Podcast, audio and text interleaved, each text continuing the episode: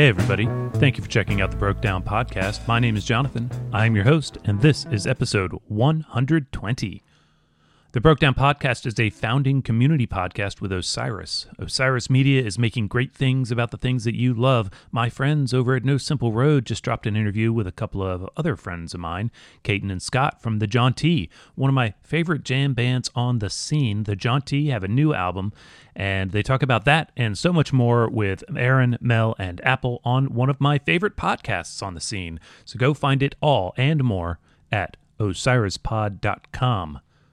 This episode has some a bunch of stuff, so I'm going to dive right in. My guest is Aaron Feder, and he joins me all the way from Barcelona, Spain, to discuss his group Afro Dead and his work with Sia Tolno, an outstanding African singer. They're bringing both projects to the U.S. for shows this summer, starting in mid June, including stops at the Brooklyn Bowl, the Oregon Country Fair, Sweetwater and Mill Valley, and many, many more. You can check out all the dates at afrodead.com or as always, head over to the Broke Down Pod blog at brokedownpodcast.blogspot.com, where you'll also find links to the music that we discussed and playlists for each episode. If you want to get social, I am still on Instagram at BrokedownPod, and I'm in the Fediverse, people. Do you know what that is? I don't know. Um, find me out there, though, at rowjimmy at shakedown.social. It seems like multiple ats, but they, they, they're all there with a reason. So if you know what the Fediverse is, if you've heard of Mastodon, perhaps, check it out. Uh, it's uh, it's pretty rad. Anyways, uh, also please consider leaving a review if you are an Apple Podcast user. Uh, every now and then I, I, take a look at them, and so far, uh, mostly not bad. Uh, so more than just making me feel good, uh, it helps others find the show and grows this little community of ours. So now, without any further nonsense, I'm going to play this interview with Aaron Feder, and I will be back after. All right, Aaron, thank you for sitting down to talk with me. Uh, I'm excited to hear about your many projects, but of course, uh, Afro Dead is, I think, maybe top of the list, near the top of the list. Also, your work with Sia Tolno, which I know interleaves there, and uh, I'm an Afrobeat fan. Uh, I'm not a mega fan. I, I, I owe thanks to my friends Madi and other folks who are big Fela fans for hipping mm. me to this stuff in general. And uh, but you know, so I have listened to some Afrobeat, but I'm not a hardcore guy. So uh, you can educate us about all of that too, maybe. Um, so Great. Welcome. Well, yeah, th- yeah. Thanks for having me here. I'm, I'm happy to be here. I'm happy this worked out through you know different circumstances and good luck and and fate and all those great things. So yeah, it's great yeah, to be here, and I'm always happy to talk about music. Ha. Well, that that is uh, the primary thing we're here for. But you know, if we get lost on some other tangents, that's acceptable too. Sure. Um, so you are. Let's talk about a couple of the big pieces in the room. You are based in Barcelona. I am. You're from the U.S. I am. Um, and so why don't we? But but uh, but yeah, pardon my mind is kind of jumping around, so I'm going to try to focus here. Let's start with like the the headline, which is that you are coming back to the U.S. this summer for a tour with the Afro Dead project and Sia Tolno. And why don't you, if you could take this, give us the kind of capsule view of what these two projects are and what folks okay. can look for. Sure. Well, you know, the statute of limitations on my crimes has expired, so I can go back to the U.S. no, that that's not true. I actually go back two or three times a year. But uh, coming back this summer on tour with these with these two bands, which I'm super excited for. We're doing this weird, unique kind of pseudo musically incestuous tour where it's two bands. It's a it's Afro Dead on the one hand, where we're doing um, African uh, reimaginations, I guess, rearrangements of Grateful Dead music. And the other band is Sia Tolno, who is a, a, wonderful singer from Sierra Leone and Guinea who lives in France. Um, it's the same musicians in both bands, but we will definitely change clothes in nights where we have two shows with the same band in the same venues. Uh, seriously, we will. I will absolutely. The band is is required to change clothes, even though we'll be playing the same instruments. But they are two separate projects, um, musically related uh, in that it would provide for you know. I I think it's gonna. We're gonna have a great time. I think every night's gonna be tons of fun. People who like Afrobeat um, and African music.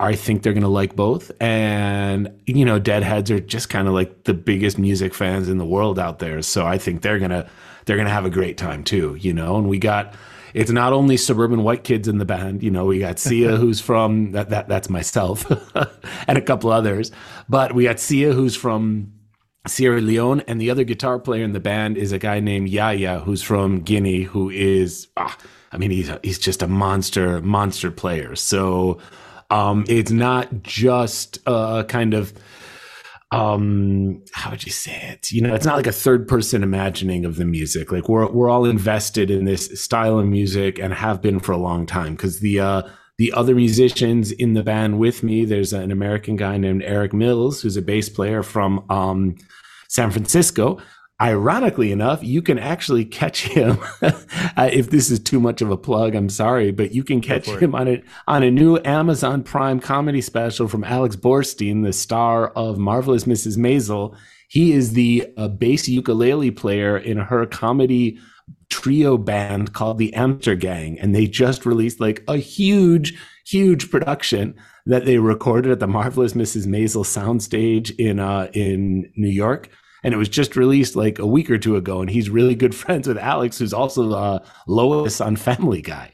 Wow, so, uh, nice. so yeah, which is random. But the, the, I've been good friends with Eric for a while. We played together in a band called Afrikamet here, where the uh, the musical leader is uh, an older guy from Equatorial Guinea, which is not the other Guinea. Equatorial Guinea is the one that was a Spanish colony. Like you know, the more the more time you spend, I mean, we're close to Africa, and the more time you spend, you know, surrounded by Africans and African musicians, you start to really our like European history lessons start to kind of come into focus. You start to remember colonization. Obviously, it's never been forgotten by anybody who's experienced it, but it all kind of comes into focus for, you know, flashing back to high school. Like, okay, Equatorial Guinea was Spanish, et cetera, et cetera. So we got Eric and I play in this band, which is a, a Soukous and High Life band.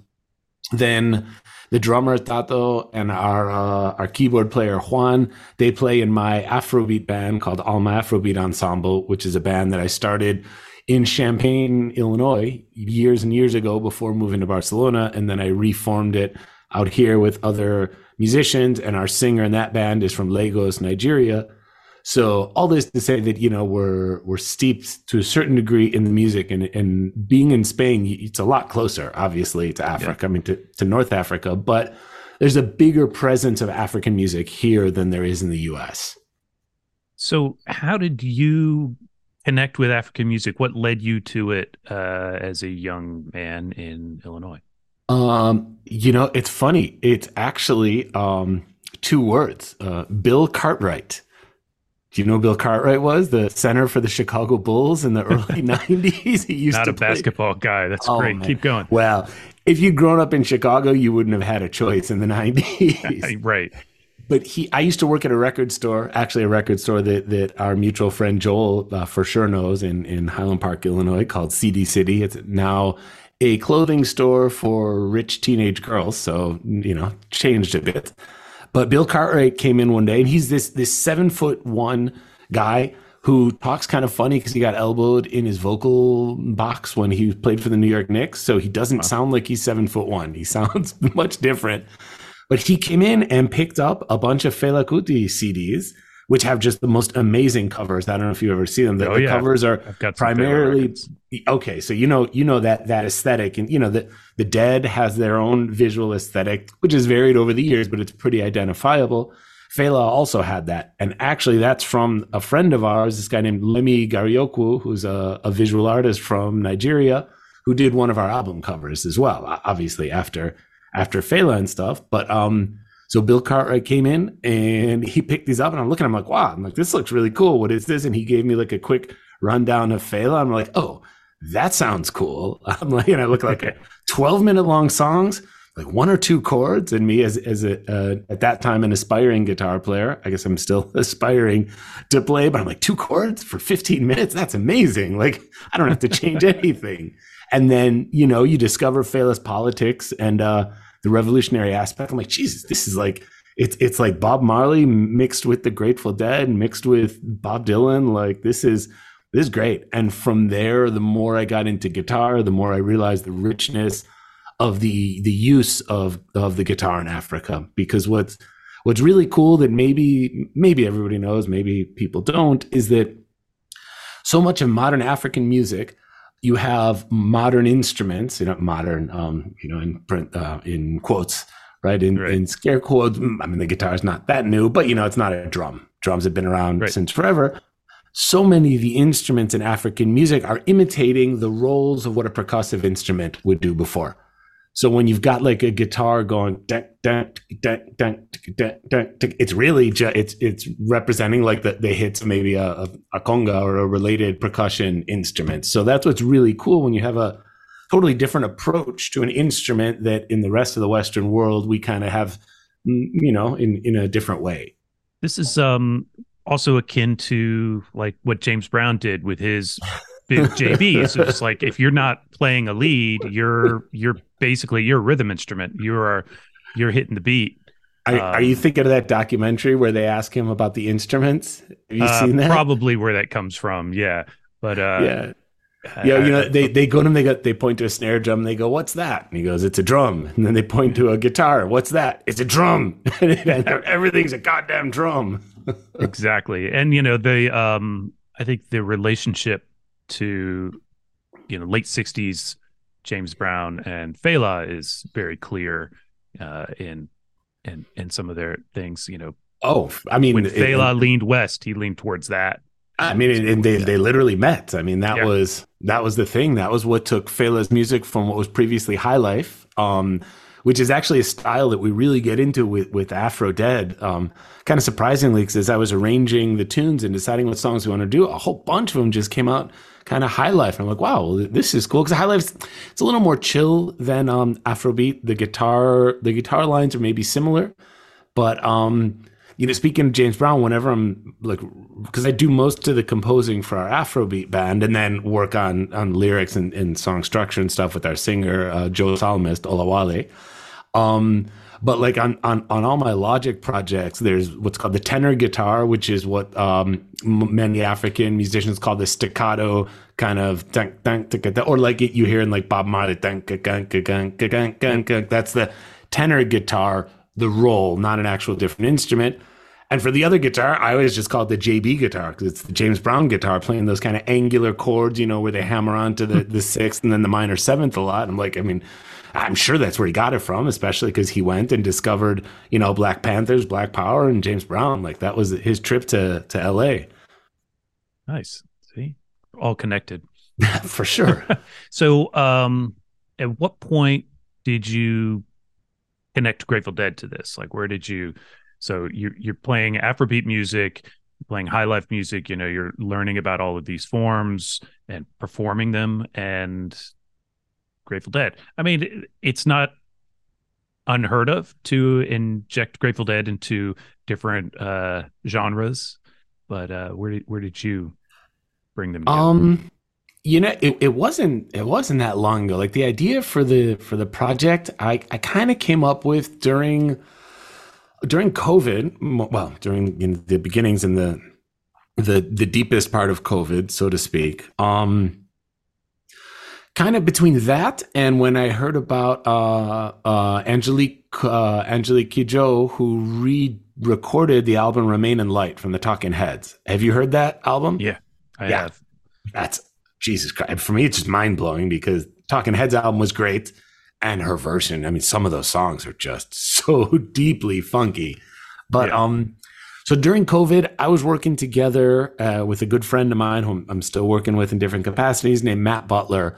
Matt is the the conductor and the founder of the Everyone Orchestra. I don't know if you've heard of them. oh yeah Okay, so Matt's Matt's a real good friend of mine. He's a great drummer. Um, and I met him because they were doing. I guess I there's actually some posts up up there. The there's a, the music never stop poster was a show that he did in Barcelona with a bunch of musicians that were doing a residency here that he was organizing. Like that show had. I think it had Grahame Lesh and um, like Holly Bowling and um, Natalie Cressman, who's become a good friend of mine. Yeah, you know, Trey's horn section, Yeah. Natalie, Jennifer, and James. And so I started working together with those guys. That was pre COVID.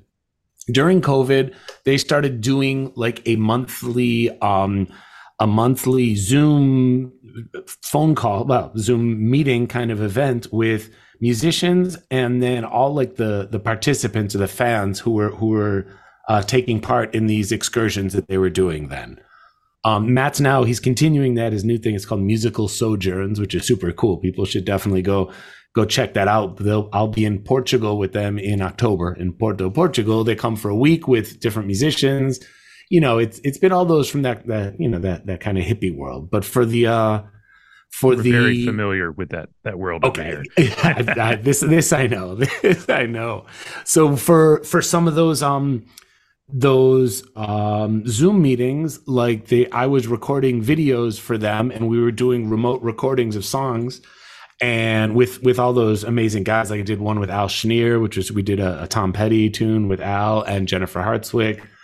Um, uh, one of the tunes that I did that was super fun, that was that was just great. It had uh, Barry Sless on pedal steel. You know, Barry is uh, the Bob Had- Weir's. Had Okay. Barry on the show. Yeah, he's Oh, great. you did? Okay, Jesus Christ! Yeah, I mean, he, he. I hope everybody fully understands what a monster player he is. I mean, pedal steel is kind of a mystery to a lot of people, but man, he is just. I mean, he he's a, he's as good as it gets. But so we did a. Oh yeah. So we did a version of uh, Mother and Child Reunion, the Paul Simon tune, and then after that, I did a um, I did a Soukous version of Franklin's Tower with um, I'm trying to remember who's on with oh with my band Afri Kemet here, you know, um, from which Eric is in Afro Dead.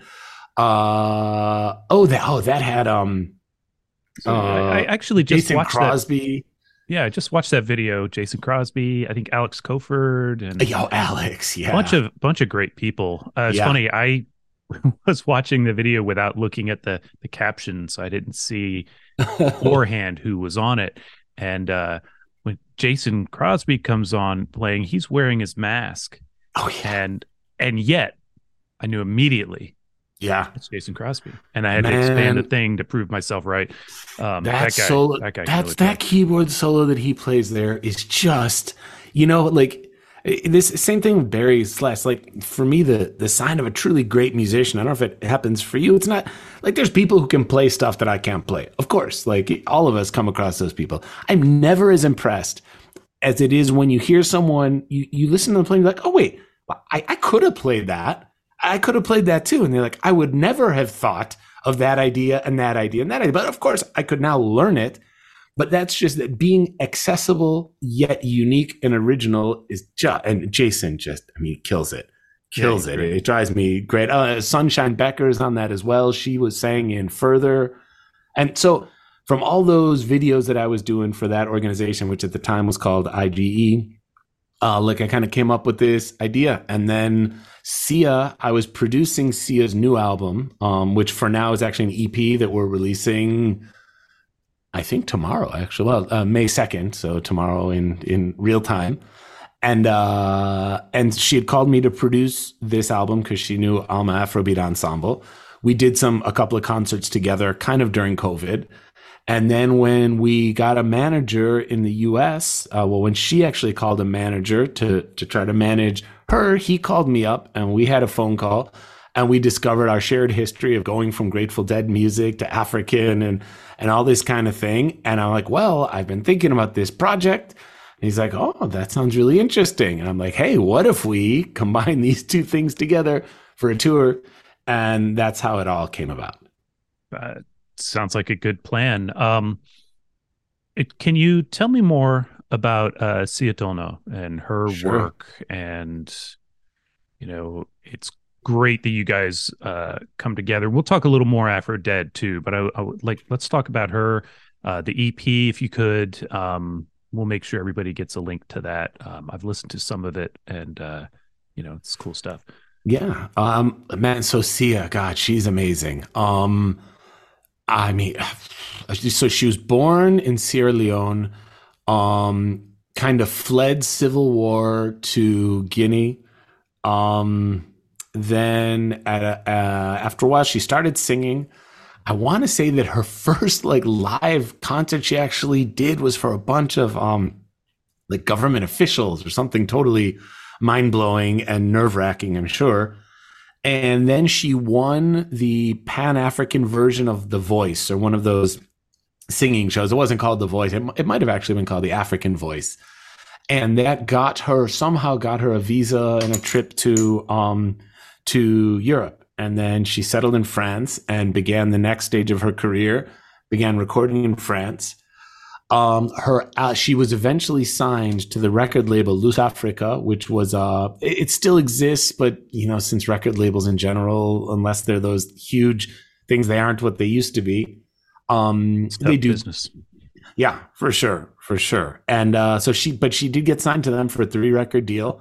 Her last album from them was produced by and played on by Tony Allen, who was Fela Kuti's drummer. So this is like arguably at least 50% of Afrobeat comes from from Tony Allen. And yeah. so he produced this album for her and she's developed her she has a powerful powerful voice, you know, that can be at the at the same time um forceful uh and at the same time very intimate and her lyrics and her subject matter is just feminist totally which is amazing uh, amazing unto itself. But when you put it in the context of coming out of Africa and and African women, not that there haven't been uh, African feminists, of course. I mean, Angelique Kidjo, Miriam Makeba, like the the canon of singers is there. But this is it's been an even more difficult struggle, I think, for them because the you know women everywhere have to fight against cultural norms. There is no question. Yeah. Um,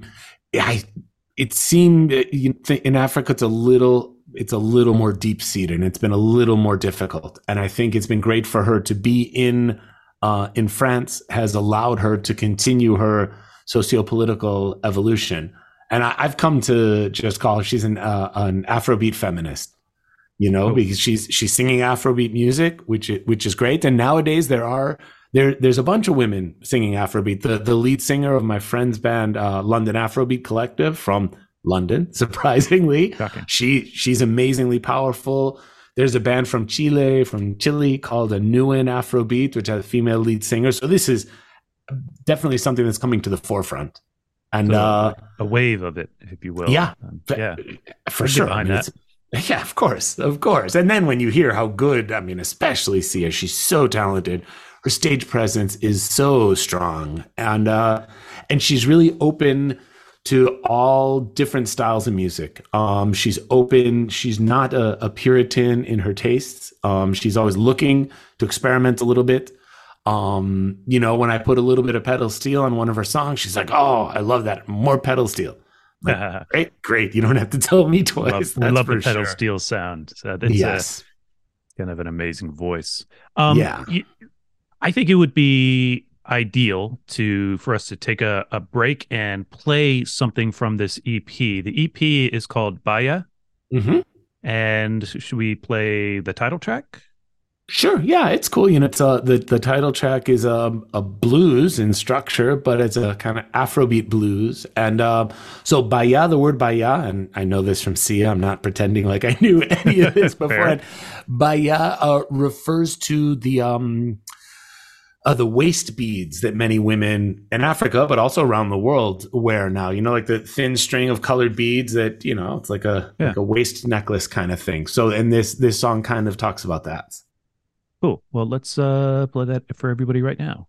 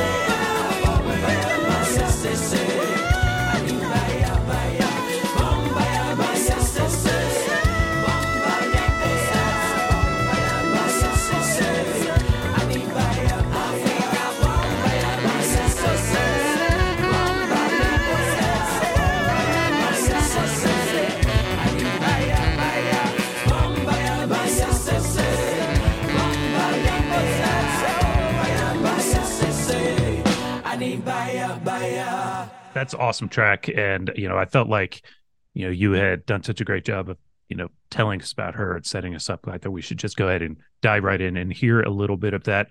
Um, we can play some Afro Dead after this conversation. Uh, there's some you know just great great stuff. Uh, I I want to swing back to that real quick because um, you know before we talked, I ran this by one of my friends who is a uh, he's my go-to on Afrobeat. He's the guy I expect cool. to know about it, and uh, and he of course has taught me what I know. Um, and is, it, is that also Bill Cartwright? No, damn it. no, no. Uh, another uh, great record head. Shout out Marty.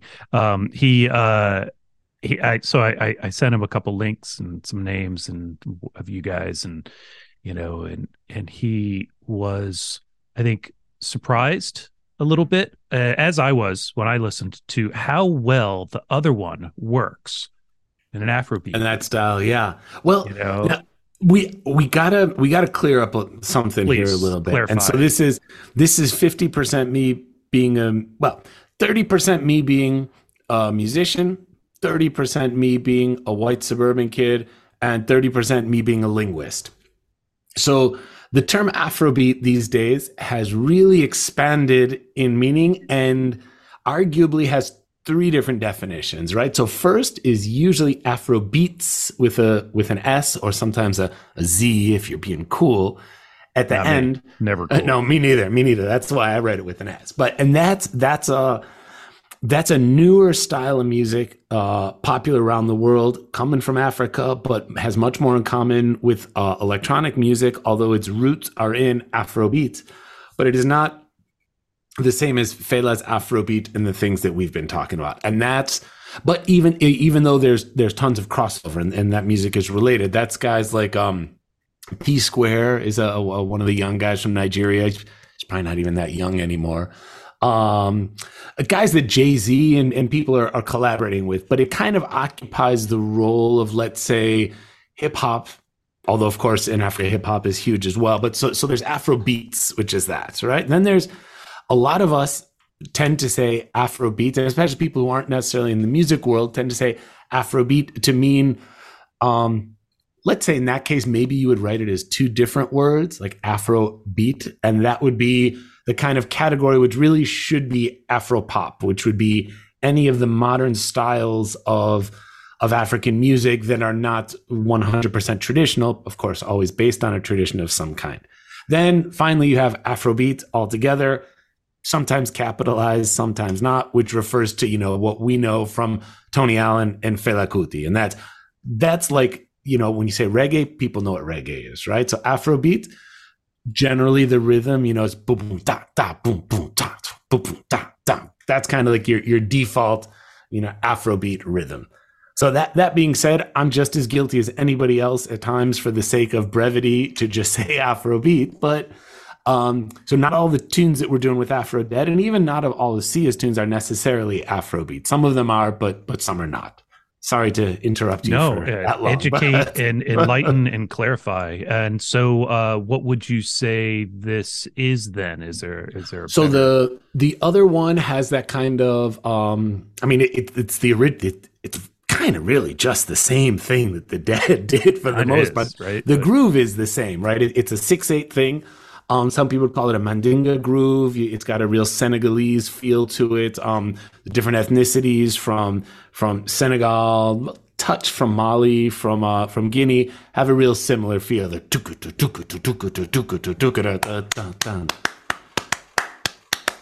that's all there. And like, okay.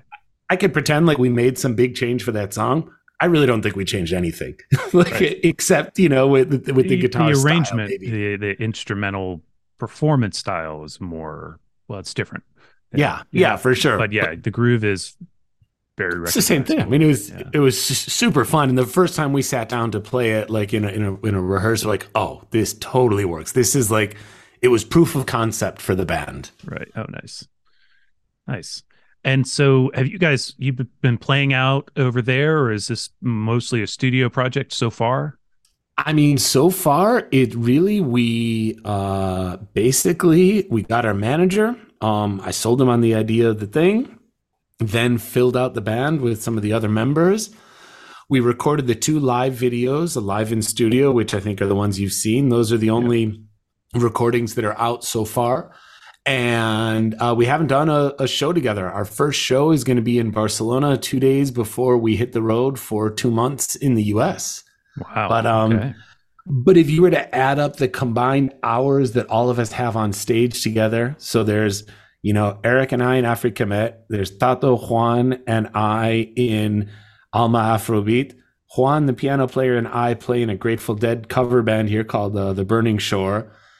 Uh, nice. Sia has played with Alma Afrobeat, and me, Juan, Tato, and Eric have played with Sia in France and the Netherlands. And Sia and her longtime guitarist Yaya have been playing together for six years. So it's one of those things where the, the synergy and the connection is there without ever even having hit the stage together in this format. We have all played together in Sia's band. So, so this is a, a, far cry from a uh, pickup band of strangers. You guys all know each yes. other, play play together, and uh, yes, cool. Yeah, very cool. I, I I like groups and you know like the collective energy of folks who you know find new ways to play together and do that stuff. I'm, for I'm, sure. I'm super. I mean, that.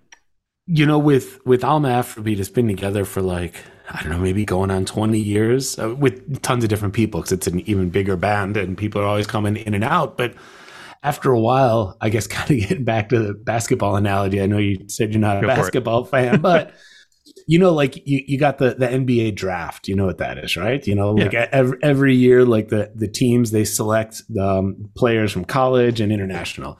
So I guess it, it used to be that they would, they decided, okay, for next year, we need a person at this position so we're going to select for this position.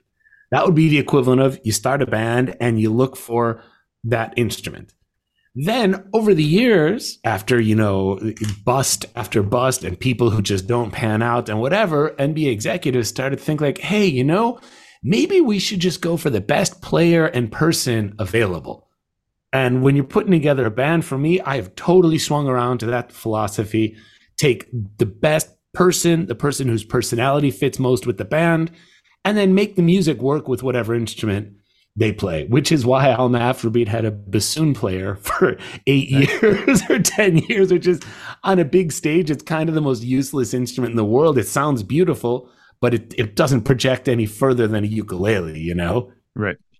But so, so that idea. Make ukuleles work on stage. I think I yeah. put an unnecessary S on the end there, but you know what I mean. Mm-hmm. Um, so For sure. you know, and sometimes it's the right sound. So oh oh, and the sound was amazing. It's just. Yeah.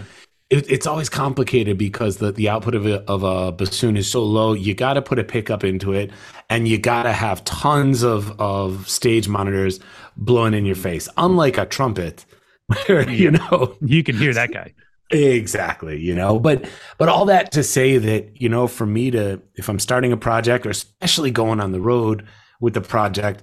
Number one is that everybody's got to uh, everybody's got to be cool, man. I think it was uh was an interview with is, is, Ramrod the one who talks kind of funny? You know, Ramrod from the the Dead's uh, roadie. He's uh, one of the classic uh, roadies. You thinking maybe Big Steve? Or Steve Parrish. Show? Steve Parrish. Yeah. yeah. yeah. it was either Steve or Remy. Maybe it was Steve. Where where like a, a call. It must have been Steve on his, yeah. on his show where a caller was like, "Hey, you know, in the '80s, why didn't you guys get like one of those famous?" keyboard players or whatever. And he, and he answers like, well, you know, man, like, you know, those guys, they just, they just couldn't hang, man. And it's all about the hang. and it was, it was yeah, so true. Totally true. And, you know, they, I guess uh, 80s, they're probably talking about when Brent came in in 79 or whatever. Yeah, and like, exactly. Yeah, Brent had played with uh, Bobby. And so Bobby knew he was okay you know, and he'd been around a little bit, and they're like, "This guy's all right. Let's bring exactly. him in. He'll be cool." Yeah, and, uh, you know, like yeah. If, if, you're going to be sitting in a van, I mean, for the dead was one thing, but like when you're, you know, at the level we're at, you're sitting in a van with people, you're sharing hotel rooms with people. Yep. You know, you either got to get along or take someone with whom you don't share a common language, which is what we do with people. that way you can always mutter something. Exactly. Um, nice, nice. Um, you know, I, I I don't know if you want to spend time on it, but I know you've got uh, some other projects, and I'm curious about uh, one. You mentioned that you play in a an Americana band too, and you're a like a multi instrumentalist. I mean, I, am like I'm seeing guitar, bass. I know there's a pedal steel hidden oh, from yeah. you in there, and uh, like so I want to talk a little bit about more about your background, if we could, and then sure. we, could, we can dial up to the Americana band, something that's you know keys to my interest as well. Um, when did you start playing music? Like how? Um, let's see. I, you know, my mom signed me up for uh for piano lessons, as so many kids, you know, get signed up for. And maybe I was like, I don't know, six or seven, or maybe eight or nine. But one of those things take? where, no, not at all, because like, you know, what the fuck are you teaching a nine year old kid classical music for? Not that there aren't nine year olds who don't enjoy classical music. I was definitely not one of those kids. There's no reason my parents would have thought I would be one of those kids, especially when, you know, I grew up listening to Crosby, Stills, and Nash records and Beatles records and Stones records. If you had given me a modern piano teacher to show me fun stuff, maybe piano would have taken. Teach him boogie woogie. Come on. Exactly. Um. you know, but I st- you know, then I switched to guitar maybe when I was 12 and like went through a bunch of different teachers that you know, uh, I never really thought influenced me because I never really found that one person to really that really kind of taught me deeply until maybe until when I was an undergrad and, and had this guy named Brian Wilkie in Champaign Urbana who's a monster player who uh, used to live in Nashville and he played pedal steel also and uh, and these kind of things. But you know, I picked up a little bit from all the different people. I remember there was a, a lady, you know, like a 50 year old lady. I would go to her house. She taught me finger picking, which I didn't think about until like years later. Like somebody I was giving classes to is like, I can't finger pick at all. I'm like, what do you mean you can't finger pick? You just go like this. And I'm like, oh, I learned how to finger pick. I forgot, you know, it's just right those things where you, you spend so much time or so such a long part of your life doing things and you kind of forget the the origin story so to speak you know? So right. yeah i started started guitar at like 12 you know and just just kind of kept plugging away got serious in college you know and got even more serious in graduate school. And uh and just kept doing it you know? I picked up picked up bass with that that same cd store that i mentioned to you. I would still work there in the in the summers and the guy who owned it, uh, Steve, Steve Kessler, who's still around, and he's still playing music, an older guy, older than than us. Um, he hired me one summer to play bass in his like old man rock band, and like I had a month to learn a hundred tunes.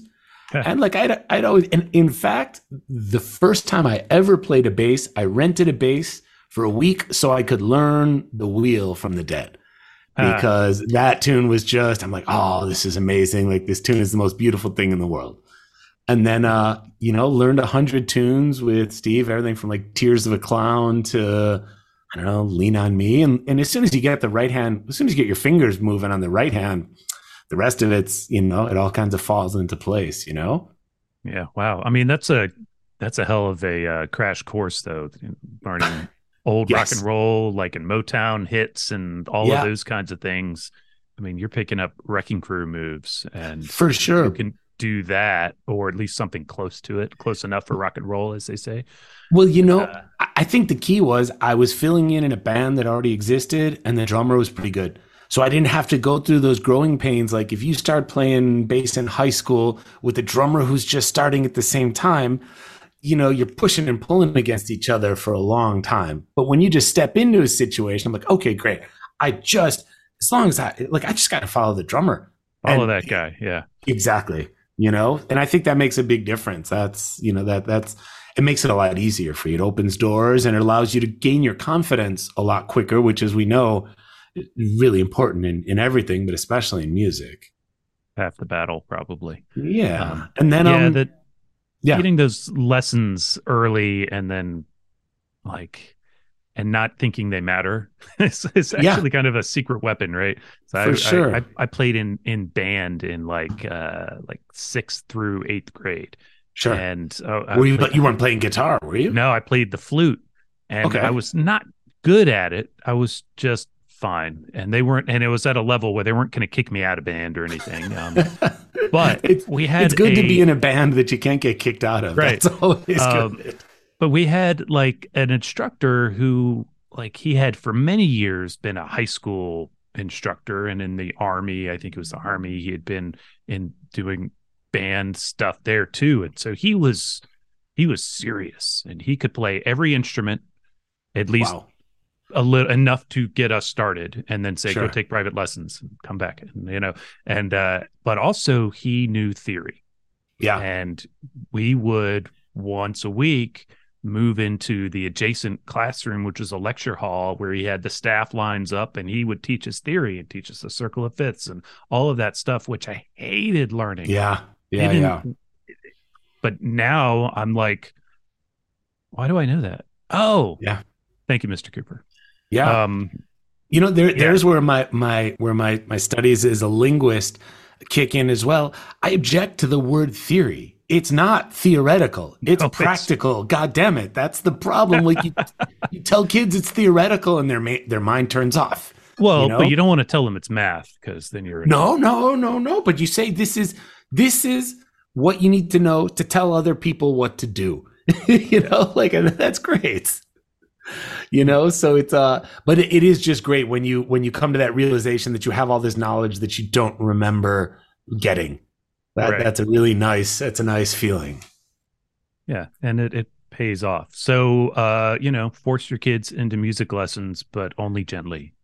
Only gently and make sure make sure they're doing something that they're interested in. I mean, Jesus Christ, every good teacher should know that you you need to find a way to make it interesting for the student. It doesn't mean you have to give in to their every wish, but like Right. you know, man, keep their keep them interested. Otherwise, like the door's just closing. They you know, in, in language teaching and in education, they call it the affective filter. That happens when you get nervous, stressed, it goes that goes up and nothing gets through that. You get people relaxed, having fun, laughing, enjoying themselves, and everything goes through. Everything, you know? Nice. nice. So, uh, I want to ask you also about Grateful Dead. So you mentioned that, you know, you came to like this project as a previously Deadhead. It's not like you came in Sure. cold. So where did you get hip to the Grateful Dead? Man, I think my, my parents deny this, but and I haven't had a chance to go through their record collection and prove them wrong. But I am sure that they have Europe 72 on vinyl.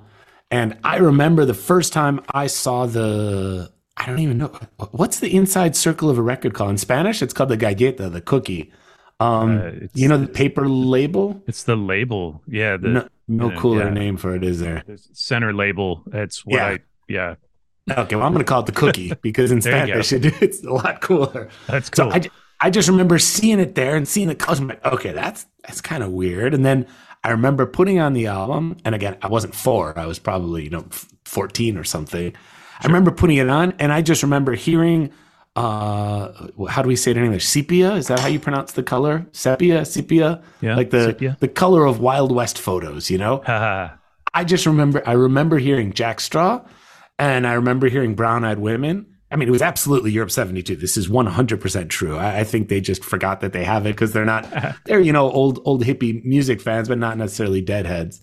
Fair. I remember hearing that and I remember being like, what? I don't like, is, this isn't rock. Like, this is like, what is this thing? And, uh, and that was, you know, when I was maybe just getting into my teenage years. And then when I was, I guess 16, I had tickets to go see Pearl Jam. So this would have been at 94. No, maybe I was older. Maybe I was 17. So 1994, I had tickets to go see Pearl Jam, and I was really excited because that was kind of my rock and roll world. Ironically enough, that they turned out to kind of be deadheads, and they're in the extended Dead family and have a great relationship with uh with Dead. But uh, and then somehow I got it in my head. I found a way to trade my Pearl Jam tickets for two tickets to see the Dead at Rosemont Horizon um, in March '94. Would have been around my birthday, I guess. So I was Right about on. to turn 18, and I went there and had really like I don't know 10th or 15th row off to the side, off to uh, let's see, God, I can't remember whose side it is, but in the 90s, it must have been. Uh, looking at the stage, was Vince on the right? Vince was on the right, Yeah, Bill so it all was the way to the left. yeah, so it was uh it was on Vince's side. And man, they opened with Jack Straw. I'm like, well, Jesus, like I'm in. Like I'm I'm addicted now. And they played Nice. the first first Dark Star in Chicago and however long. And you know, it's great to be able to go back and and listen to them now. You know, on on relisten or archive.org. You know what? Mhm. I went back and listened to the show. It's not terrible, you know, and it's definitely got some magical moments that still hold up. So it kind of I felt validated. I saw them on that tour. I guess it was probably right after that because I saw them at um, uh, Richfield, Ohio. And, Okay. uh, Indoors, right? So this Yeah, was indoors, the yeah the winter tour. yeah spring yeah and it was cold. Um, it was real cold, and we had a window out in the car, and I had an ear infection. It was awesome. But they played uh like it was great shows. Uh, we had a lot of fun. Love Light, Stella Blue, Love Light in one of those nights, and uh, which was absolutely uh, magical, Yeah. intense, Yeah, yeah. great, great music. Um, yeah, the Atlanta show got the final Dark Star on that tour. Oh, nice, Um, nice. cool Yeah, stuff. so that Uh, Was, was that your first? Were those your first shows or no? no, I'd been seeing him for a couple years, so Okay, and yeah, so that was you know that turned me on and like through, you know, like when it when at least the way I I remember the '90s is things split up into Phish and Widespread Panic. I stayed with Widespread Panic. A lot of my friends at, Sure. at U of I in Illinois went with Phish. And uh, you know, so we would go see Panic. Once Jerry was gone, we would go see Panic all over the place. It's funny, you know, I um you were talking about trading a ticket. I once in spring it was also spring of 94.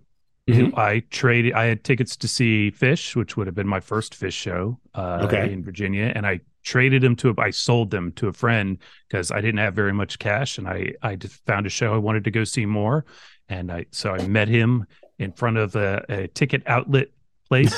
Here's your ticket. He gave me the money. I walked over and I bought tickets to see the band in DC. Oh, So, nice. Uh, you know, this is what we do. Um, Yeah, yeah. I, th- I think the band opened for the Dead at Soldier Field at one of the shows I saw. 95. That was the definitely the shows. band without with Robbie Robertson. Without, No, it was without. Yeah, they was so they right? came back in. They had done some things on and off in the eighties, Yeah. but in ninety, might have been late ninety three. But at when I saw them in spring ninety four, they were touring behind a, a record called Jericho. If Okay. that's the right title. And Did they- uh, it was Did they replace Robbie with someone or no? Yeah, I they had remember. hired a couple of guys because they had also Richard Manuel had passed as well by Oh, that that's time. right. Okay. And um, so they had like uh, Richard Bell on piano, who I think it was in the he played for Janis in like the Full Tilt Boogie Band. You Oh, wow. Um, yeah, good good players. It was a good good time, and uh, yeah, good time to see Huh. those guys. If you Yeah. could. And then Traffic opened at another one of the shows that I saw. Traffic opened in 94. Chicago. 94 would have been. Okay. That would have been summer 94. yeah. That was that was pretty good too. And I guess that that was with Stevie Winwood, right? Yes, that was with Okay. The whole, yeah, the whole crew. It was pretty good. Yeah, Uh, that was a lot of fun. Uh, I Yeah, yeah. the traffic set in, at RFK. I went to we went to Highgate that summer in '94, and it was Mhm. Youssou N'Dour opened. Oh, okay. Yeah. Finally, there's the African crossover into the dead that I've been looking for. For Christ's And- sake! and Phil, I believe, was the one who made that connection and was like, "We should get this guy to open Of show uh, that traffic can't make uh, because it's in a freaking field in yeah, in Vermont." Um, And Yus Youssou N'Dour, um, I want to say he's the minister of culture now for. uh Is he from Mali? Um, I, I think I think he's the one that I'm thinking about. One of those guys. Yeah. That's oh no, sorry, he's from Senegal. He's the minister of tourism for Senegal. That's I wasn't right. going to guess because I had got it wrong. So thank Yeah. you for dialing that in. Um, but yeah, but yeah so you know that i got into the dead in the 90s and like you know played in in college never played in a dead band the first dead band that i ever played in is the one that i started in barcelona three years ago the burning shore. Up till then at, you know i just kind of put it in my mind. I'm like i'm not going to be one of those guys. And uh, there's no value judgment. It's just what i was saying to myself. I'm not one of those guys who's going to play in a dead cover band. Maybe because i hadn't put in the work to do any of it the way i should you know? Uh, you know, But well, there's there's a question. Like, are you in a band that recreates Grateful Dead music, or are you in a band that plays Grateful Dead music, or interprets Grateful Dead music, which Sure, you know, well, I think guess- Afro Dead does the latter, right? Interpreting sure. Grateful Dead music. And and Burning Shore, we just do whatever the hell I want us to do. Like the other people in the band now, they've they've become Deadheads, but none of them really knew the Grateful Dead at all. And there's no other Americans in in that band, you know. And it was kind of like I was like, well, you know, I play in seven different projects. I think I've I've earned the right to start a Dead band. and I go. met and I became really good friends with my buddy with my buddy Matt Boder from Duluth, Minnesota. Shout out to Matt who lives in Barcelona and owns the uh, Black Lab Brewery. He makes the best beer in Barcelona, perhaps in Spain. And it's a it's a hundred person music venue also, and that's where we've been doing. Well, I've been putting on for the last year, year and a half these uh, Grateful Nights, like great a monthly Grateful Dead related show, which is kind of my chance to play with different musicians, organizing different stuff. And uh and Matt's a deadhead, you know. Um he loves the band also, loves just, you know, just a guy with great taste in music. And he's let us do this there uh, you know, every month. And uh for yeah, I don't know, it's been 12, 14 months. So for any deadheads that are coming through Barcelona, they should absolutely well, first of all, if a deadhead's coming to Barcelona, they want to look me up on Facebook or whatever, they're absolutely welcome to. We can Nice. show them around, you know, look up the Burning Shore and uh and Black Lab Brewery, which is just a just a friendly place.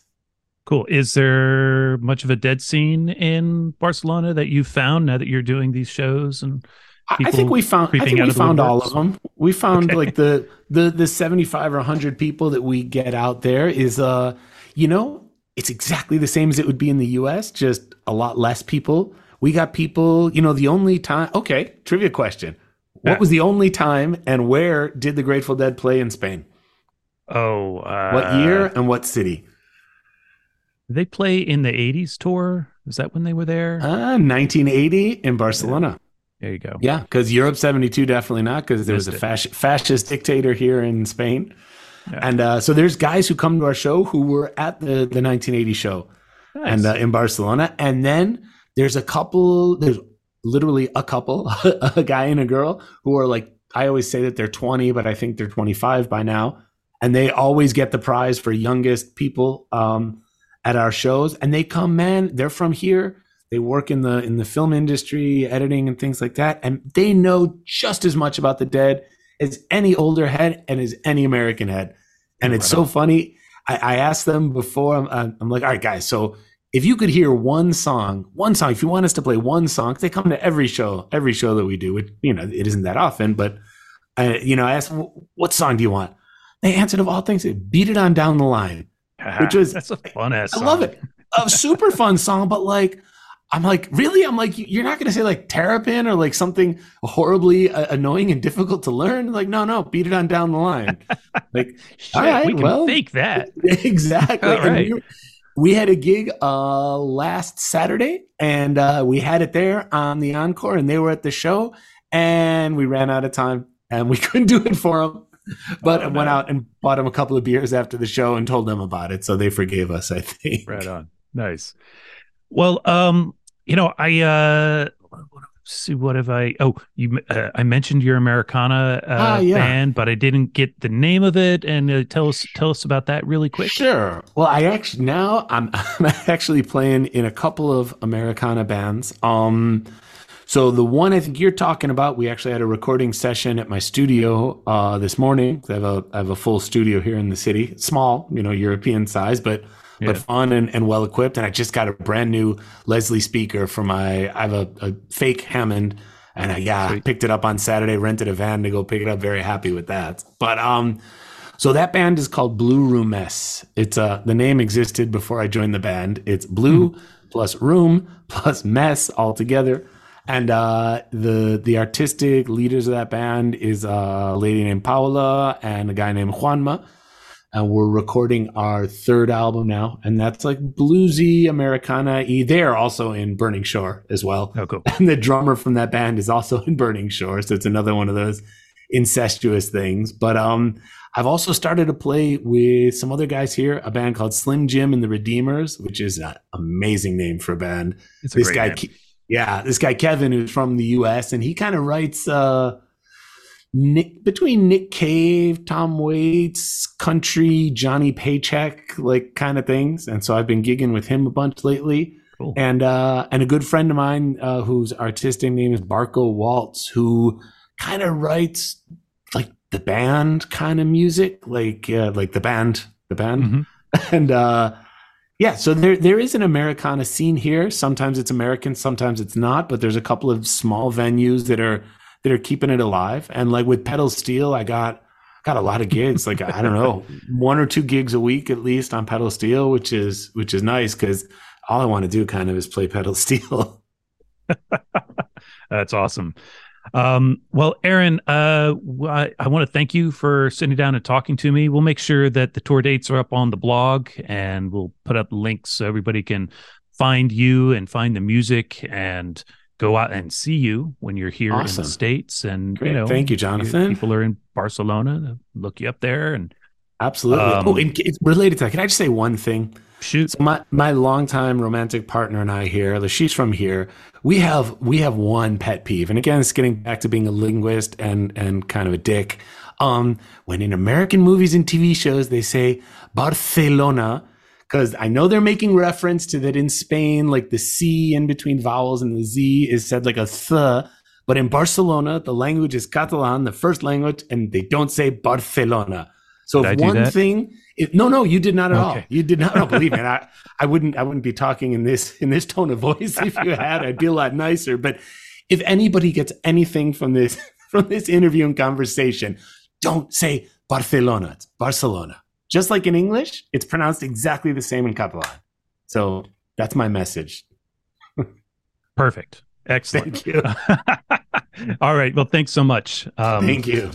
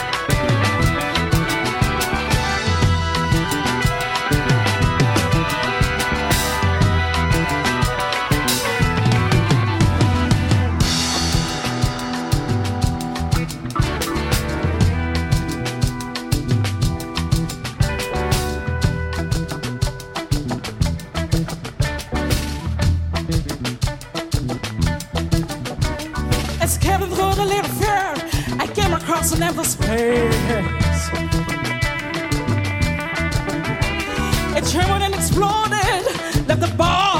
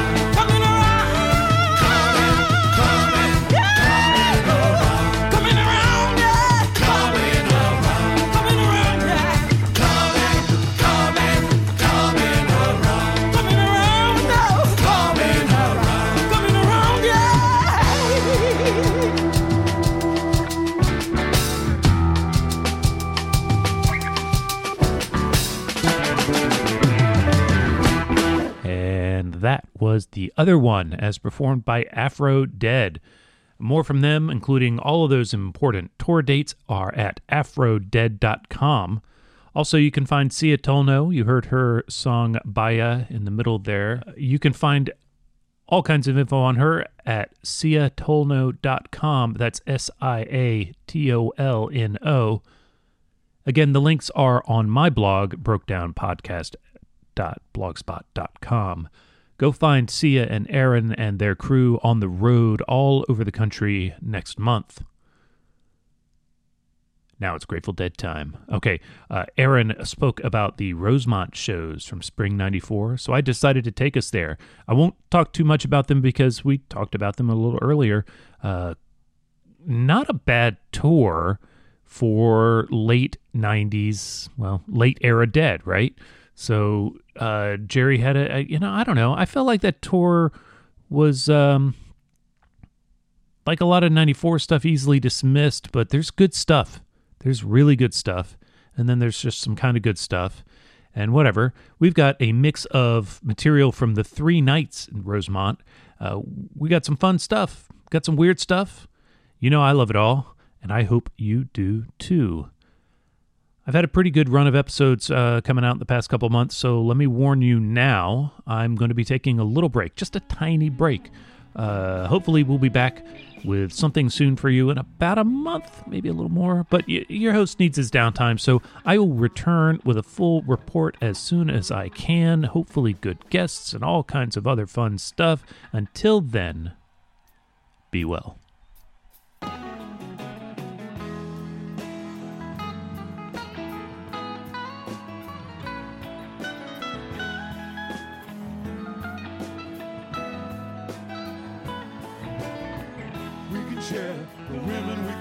Wine.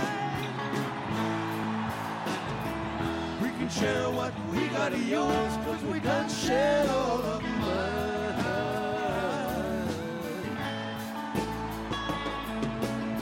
Keep on rolling, just a mile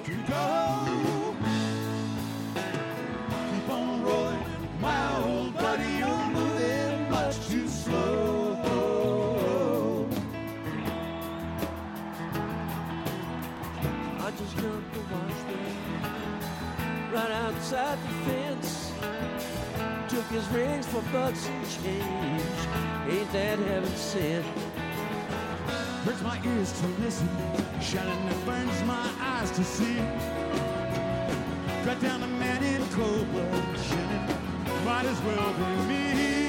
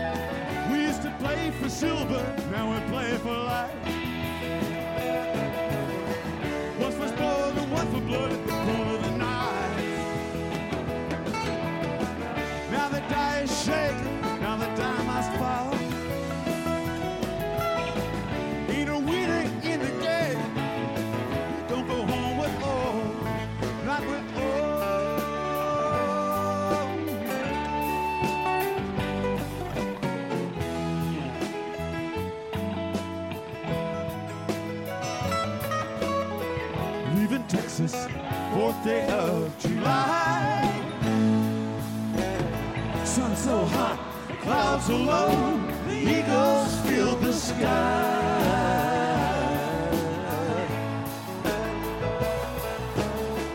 Catch a Detroit, lightning out of Santa Fe. Great Northern, out of Cheyenne, from sea to shining sea.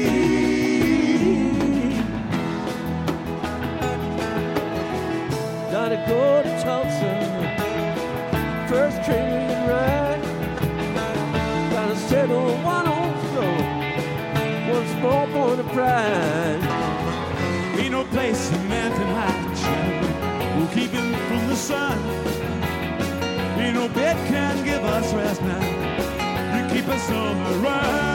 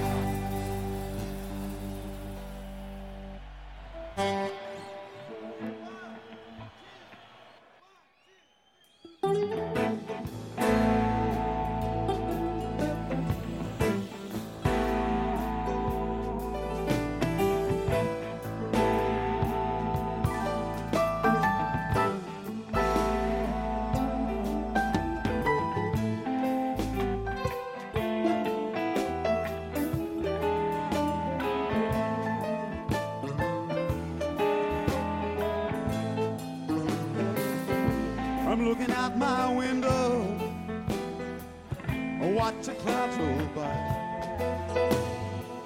I look to see eternity the endless rolling sky. Rolling sky. You cannot think of eternity. Think of it being time. You try to think.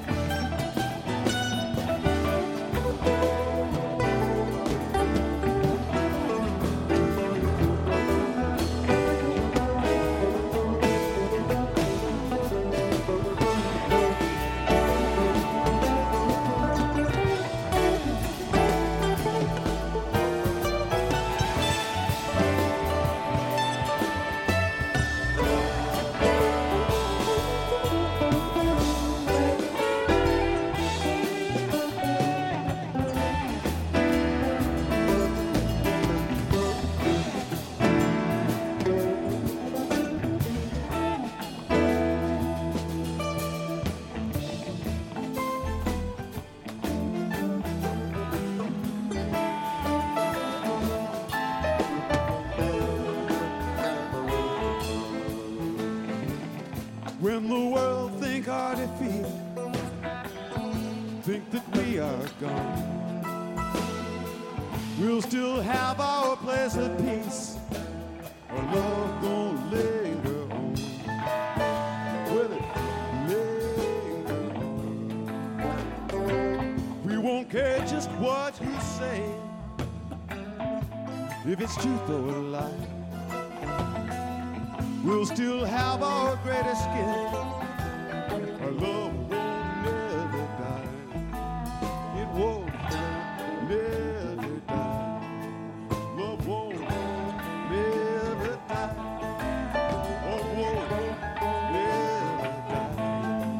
Love on every, love on every time, love on every, love on every time, love on every, love on every, never, never die, never, never die.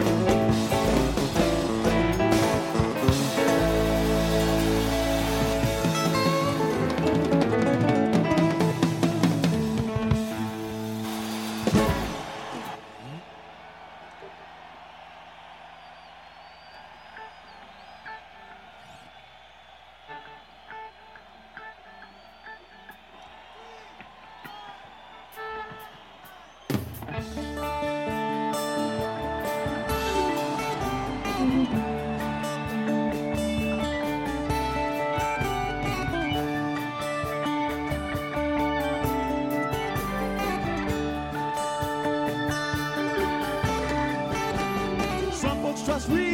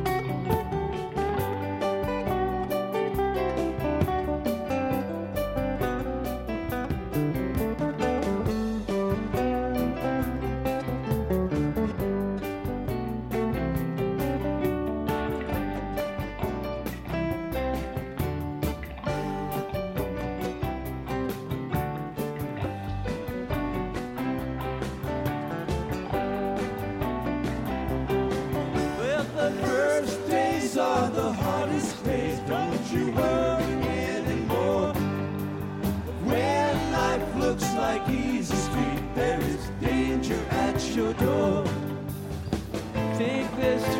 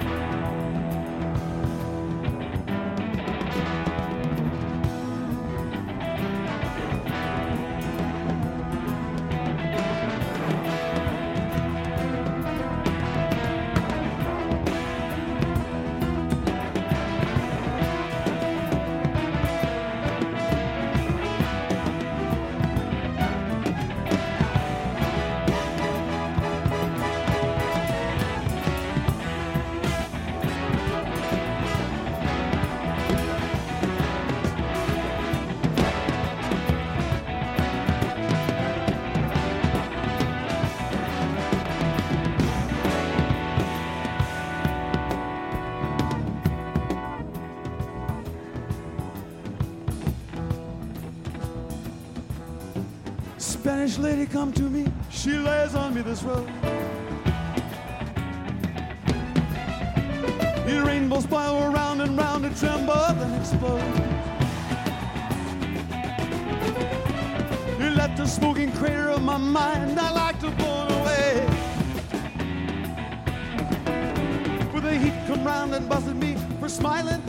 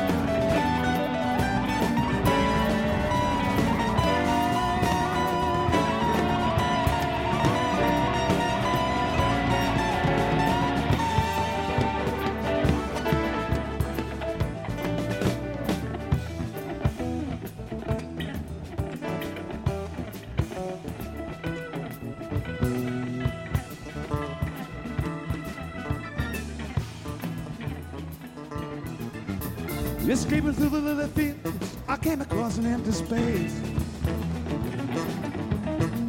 The rainbow then exploded, lit the bus stop in its place. The bus come by and I got on, that's when it all began. There was Cowboy Neil at the wheel the bus to Never ever Land.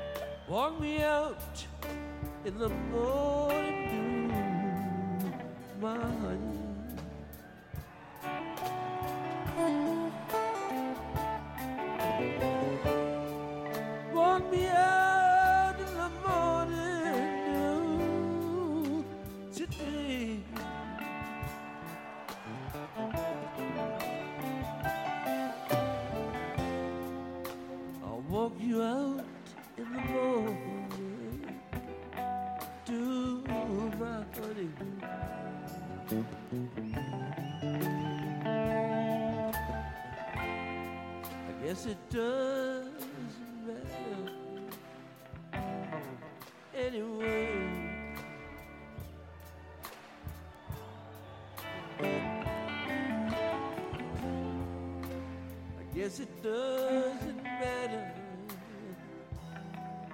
anyway.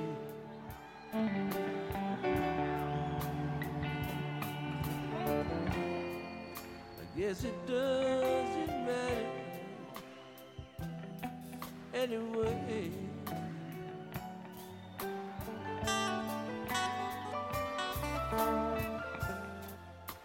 Guess it doesn't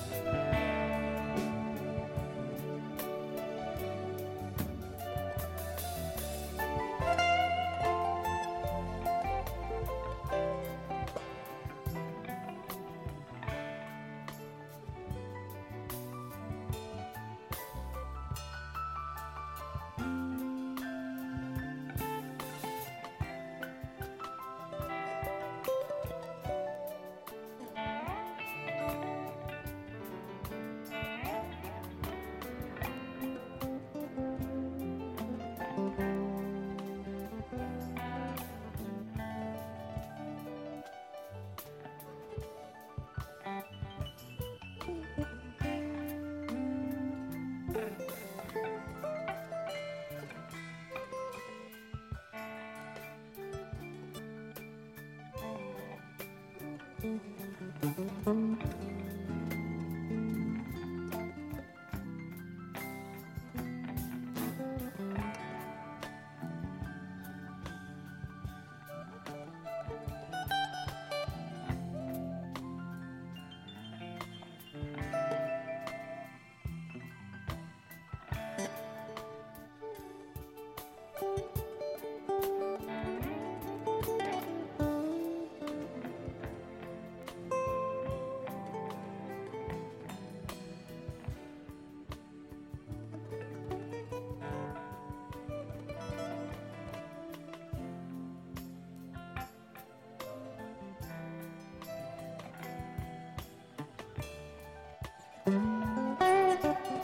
감사합니다.